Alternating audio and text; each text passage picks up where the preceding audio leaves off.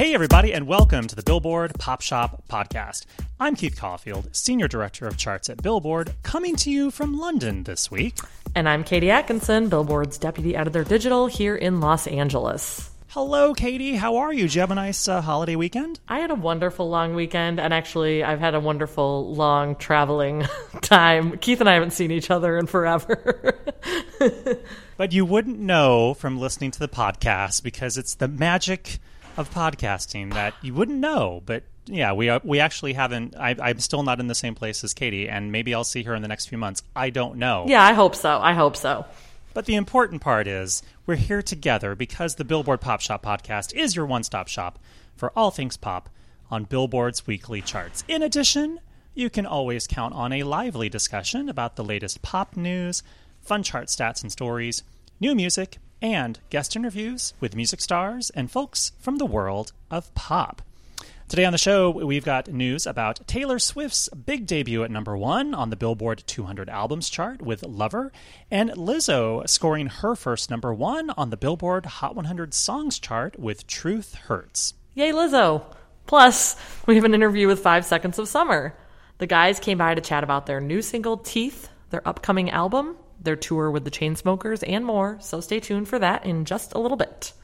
But first, before we get started, if you enjoy the podcast, subscribe to the show on your favorite podcast provider so you won't miss an episode. And if you want to explore more podcasts from Billboard, visit billboard.com slash podcasts. Alrighty, let's do some chart chat. First up, Taylor Swift's Lover. You may have heard of that album. Debuts at number one on the Billboard two hundred Albums chart, uh, giving the pop superstar her sixth number one album. Uh, Lover starts with eight hundred sixty-seven thousand equivalent album units earned in the United States in the week ending August twenty-ninth, according to Nielsen Music. And of that sum, six hundred seventy-nine thousand were in album sales. Both figures are the largest registered for any album in a single week since Swift's own last album, Reputation, debuted with one point two three eight million units in its first week, and of that sum, one point two one six million were in album sales. Whoa. And in more Taylor chart domination news, all eighteen of the songs on the Lover album are on the Billboard Hot one hundred this week.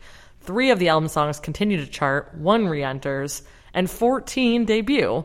Plus, one of those tracks, the album's title cut, jumps from number nineteen to number ten, marking Swift's twenty-fifth top ten single. It's a whole lot of Swift going on. um, well, next up, staying with the Hot one hundred, for the third week in a row, there's a brand new number one, as Lizzo's Truth Hurts rises from number three to number one in its seventeenth week on the list. Uh, the song is basking in the glow of Lizzo's performance of the track on last week's M T V Video Music Awards, as well as a, as a Today Show performance on August twenty-third, I think. Uh, the cut posts gains in sales and streams, and marks Lizzo's first number one on the Hot one hundred chart. It's honestly just kind of like an incredible journey for this song. It came out back in twenty seventeen, but it only caught fire earlier this year after it was in the Netflix film Someone Great. Did you see Someone Great, Keith? I haven't, and I feel like this movement must have been hugely popular for the song to kind of catch fire from this, and I'm just maybe missing the boat entirely. It's a really fun rom-com, and actually, uh, back to Taylor Swift for a second, a song on the Lover album, Uh, Death by a Thousand Cuts, was inspired by the movie Someone Great. So... Wow, okay. Yeah, and uh, the ch- so back to Lizzo, though. Uh, Truth Hurts was later added to the deluxe version of her album Cause I Love You, and here we are now, you know, months, years later, and it is number one on the Billboard Hot one hundred, so congratulations to Lizzo. Yes, queen, work. Okay, so... Now it's time for our interview with five Seconds of Summer. Uh, the band, Luke, Ashton, Michael, and Callum, came by the office recently to talk about their new single, Teeth, um, how all-around guitar god Tom Morello factors into the track, uh, the making of their upcoming album, and their upcoming tour with the Chainsmokers. Uh, P S When you hear the band start talking, Luke speaks first, followed by Ashton, then Michael, and then Callum, just so you can keep all the voices straight in your head. So, here's our chat with five Seconds of Summer. Fight so dirty, but your love so sweet. Talk so pretty, but your heart got teeth. Late night devil, put your hands on. Welcome back to the Billboard Pop Shop Podcast, five Seconds of Summer. Hey, guys. How you going? Hey, man. Hello. Um, uh, thrilled that you guys could come in for this. You've been on the show before. The last time you were on was for our special fifth anniversary show. Yeah, yeah, it was. And then before that, you were on our one hundredth episode, Spectacular. This particular show is just special because you're on it. Oh, I don't have anything else tied to it, unfortunately. There's no sort of gimmick with this one. No, no gimmick. It's just you guys, and that's why it's special. Cool. Um, but there's a lot to talk about. New music, new album coming, new tour, new everything. Um, but first, you recently released the single and video for Teeth. Uh, it's a pretty visually stunning video with a song to match. Um, when I heard the song, it has like sort of hues of like new wave and industrial, electronic rock, all kind of blended in there, paired with some pretty emotional lyrics. Um, talk me through how the song came together. Uh, did you? How'd you guys write the song? All that stuff. I want to hear everything about it. Mm, it's a big story. Well, or yeah. you, yeah. can, you can go as long as you like. We're here. Well, no, we're here for like what three hours, you guys? I'm kidding. Yeah, we got three hours. Um, tell me, tell me. Later. Yeah, so we were in the studio with uh, Andrew and Ali. We we wrote pretty much the whole album with that you hear soon. Um, we did uh, Easier with Ryan Tedder, and so we continued to write with him. And it was just one of those, it was kind of in, I don't exactly remember all the details because it was kind of a blur of a month or a month and a half of writing. That's kind of where the album came from, just kind of every day going in and trying to beat what we did the day before. Mm. Or even beat what we did, like, you know, on our previous albums with Youngblood and, you know, so on and so forth. But, uh, yeah, it kind of just came about. I remember we were going... I remember we were going through like a bunch of different like starter ideas because we had Ryan there. He's there for like a couple of hours, and we're like, oh, flicking through things, and the one thing that came up was like a bass line idea, I believe. Ashton can, can correct me if I'm wrong, but a bass line idea. Ashton's um, shaking his head no. Yeah. Like, yeah. I don't hear this. This is not how track. It happened. For the people listening who can't see him, he was shaking his head no. Yeah, and it kind of it came about really quickly. Actually, it was just like a bass line, then worked on the melody, and then the lyrics came after. It was very. Very, very simple. Um, but, yeah, it was kind of just in that blur of writing. It was just one of those ideas that really, like, stuck out and we held on to and, you know, we ran with it on on the day. Yeah. Yeah. So th- when you were sort of vibing and just trying to find something, you found the bass line. So the the music came first and then you paired lyrics to it, or did it all sort of kind of mush together kind of in the same yeah, way? Yeah, a, a lot of this album is music first, lyrics second. Uh, music first, melody second, lyric last. Usually wow. um, is kind of what it is, the process at the moment. Um, the good thing about producing our stuff with Andrew Watt is he has the ability to uh, take a band, a four-piece band like us, and we record live in his studio. We come up with ideas, and we did that for about two weeks. We would just do a couple of ideas every day. Mm. And then he has this incredible engineer who will piece it all together and kind of quantize it and make sure it's not like sounding like just four guys in a room banging on instruments. So then we do that, and then we kind of formulate an idea of how this could work with the direction that we want to go in. And obviously we're a pop group, so we're like, okay, is this suitable for, uh, you know, a big melody that would work? Is this suitable for uh, the lyrical tone we're going for? And then we kind of comprise our lyric content with Ali Tamposi, and we would come up with lyrics and melody with her. Um, on these tracks that had been kind of cleaned up from a live setting. Mm-hmm. And then we send them to Lou Bell. And Lou Bell kind of modernizes. Sprinkles Lou Bell exactly. dust on it. Uh, and then you have your song. So that's kind of where Teeth came from and, and a lot of all the other songs on our new record as well. Mm-hmm. So, and Tom Morello, God, Tom Morello, is, is on the track. Is yeah. is he doing...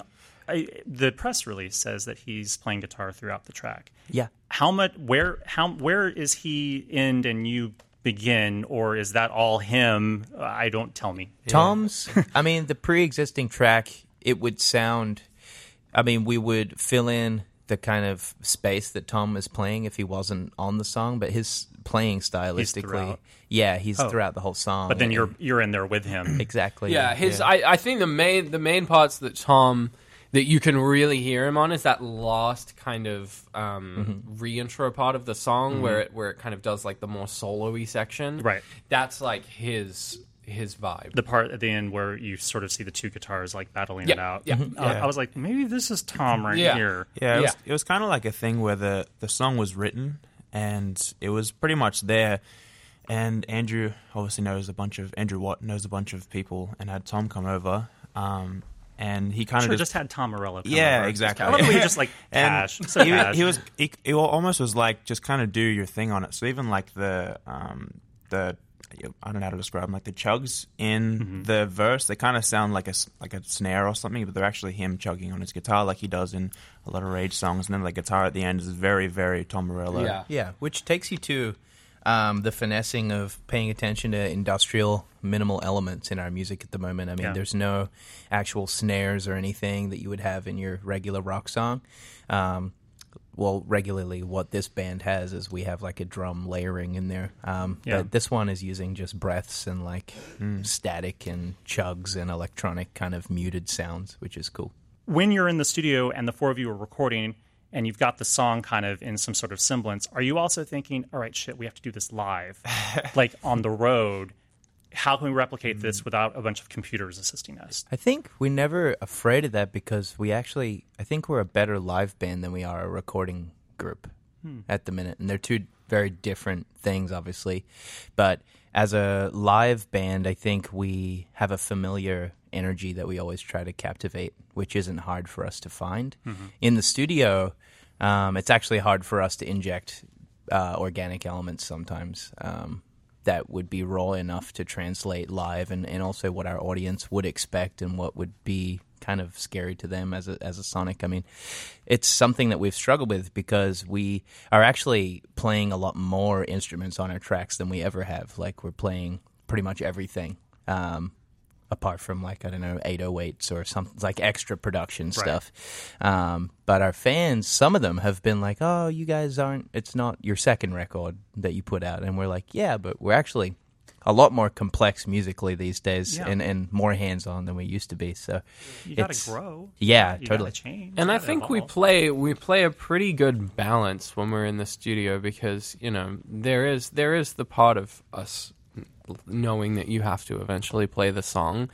But I think that it when you're in the studio, it's just about what is going to sound really good on this song mm-hmm. and how are we going to make people, when they put their headphones on and whatever they do to listen to this song, how is that going to sound great? Because I think as we've been a band for so long, taking it to a live environment isn't going to be hard. Mm-hmm. And it, it's never it's never really been that difficult to translate any of these, any of like the new songs that you'll hear. It's not going to be hard for us to translate it into a live environment because it's based around live music. Right.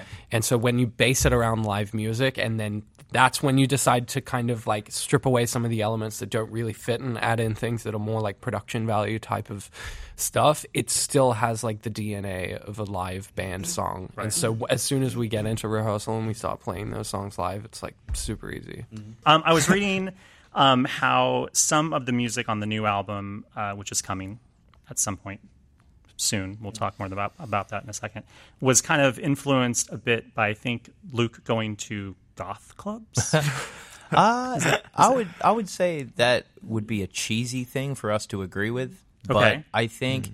a lot of the new music has been influenced by, yes, speci- speci- speci- certain specific uh, nightlife. Nightlife. Mm, yeah, okay. I've heard of it before. Uh, it's kind of like, um, how do I word this? I don't know, just paying attention to to energies that draw you and inspire you. And I guess that's why we moved to L A. Like, I wouldn't be sitting in middle of fucking nowhere, Sydney, if I was looking for inspiration. Um And we were looking for things that inspired us, and they were raw. Um, I think there's been some specific uh, musical taste shifts in the group for sure, hmm. especially since the last record. So Teeth and Easier are both coming, or are both part of a forthcoming album. Mm-hmm. Yes. Are these two songs indicative of kind of the sonic vibe of the album? Callum, mm-hmm. you have yet to speak to any yes. of us yet. Well, it's kind of like the first time I'm really speaking about Teeth or whatever. So well, what better kinda, time than now? It's uh, interesting just to hear everyone's thoughts. Um, yeah, I'd say I'd say they serve uh, different purposes within the album. Hmm. I'd say because we very much create um, songs as as an album or thinking as the album as a whole instead of just individual songs. Um, and I think with Teeth, Um, that's a song that we didn't have, and I didn't initially I didn't write the song, so I was hearing it with fresh, kind of fresh ears, and I knew um, it was something that we hadn't discovered yet within the band, mm. um, which is why I'm I'm so happy to that we're releasing it as a single as well. Um, it it reminds me of, like, as weird as it sounds, like kind of A C D C in in terms of like the pulse and energy, mm-hmm. um, and for that, it's a really special thing for me. Um, because it means that it, we're almost connecting with the roots of the band um, in a modernistic way. Uh, so I'd say it is definitely within... These two songs are, are good indicators of... The rest what, of it isn't like a new age album. No. Okay. Um, hmm. But they're good, yeah. they're good indicators of, of what's to come. It's definitely my favorite album yeah. we've ever created, for sure.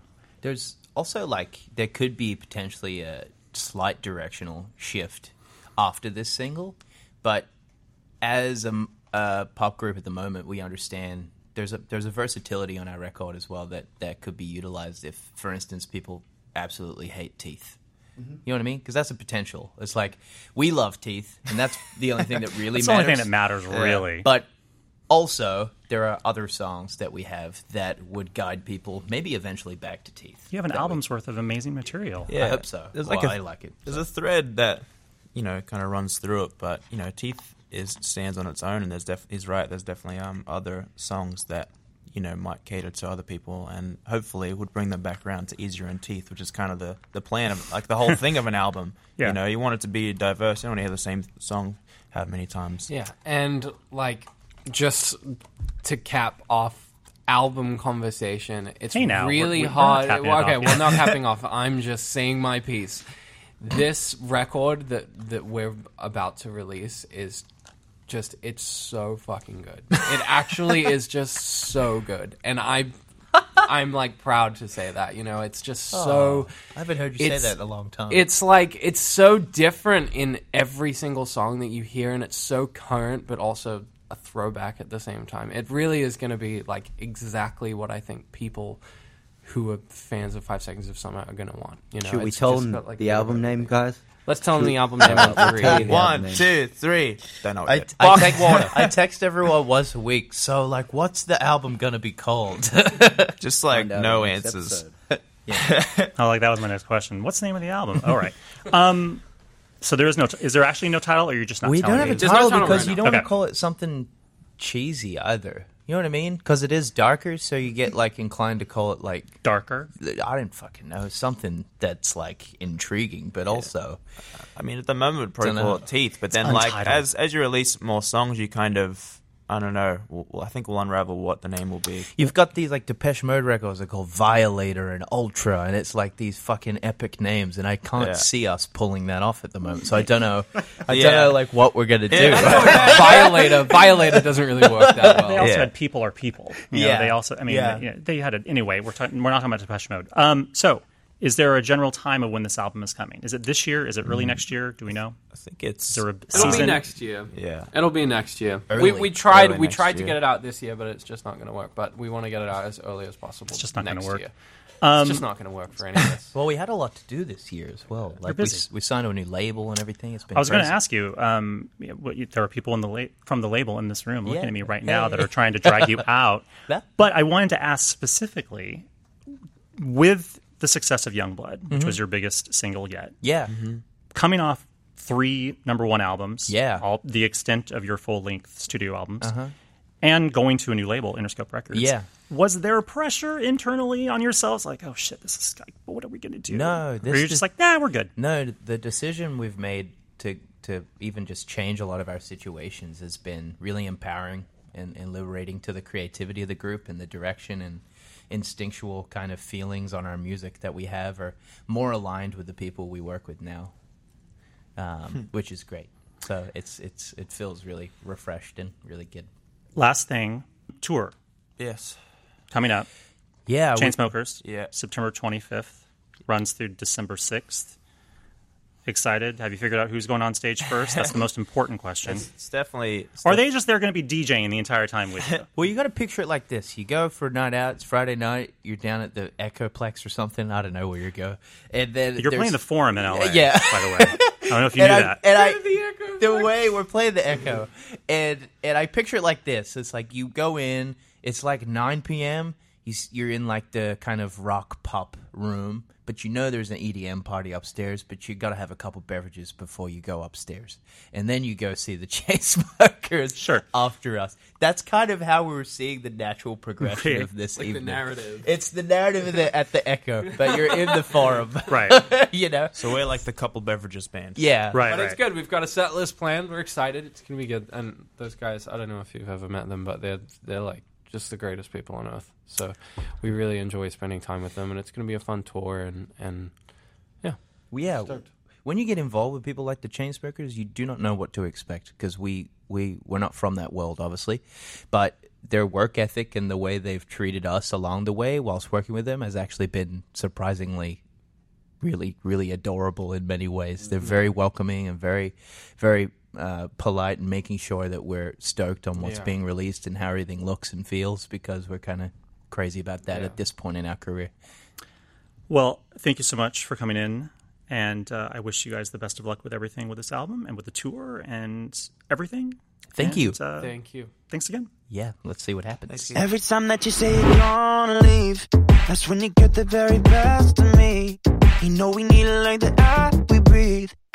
We breathe, yeah. I love you so much that I hate my... Thank you so much to five Seconds of Summer for coming in and talking to Keith. I'm super bummed that I wasn't there for the interview, but I hopefully will see them next time. Feels like every time I talk to Five Sauce, it's me and not me with anyone else. For I some have never interviewed them, so yes, it is the Keith and Five Sauce show. All right, so now it's time for the chart stat of the week.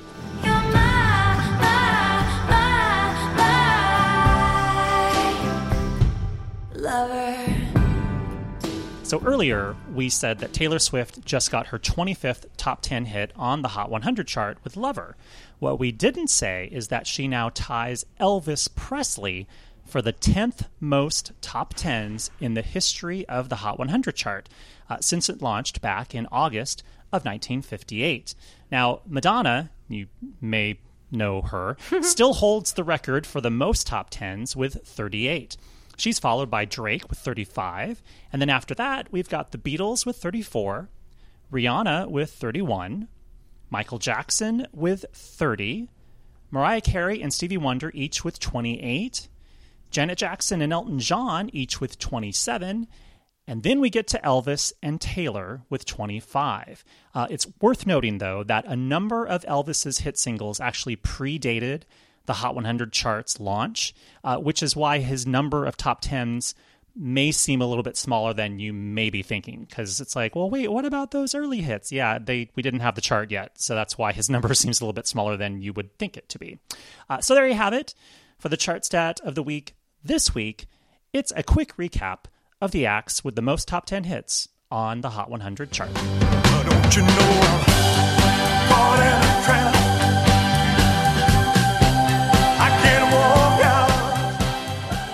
We're at the end of the show. Congrats to Lizzo. Congrats yeah. to Taylor. Just a lot happening on the charts this week. And hey, thanks, Five Sauce. Yeah, I feel like, because we talk about this a lot, I love the song Juice by Lizzo, and it's not number one, but it still has a lot of love in my heart. I think we should go out with that one. Let's do that, and we'll see you guys next time. Bye. Bye.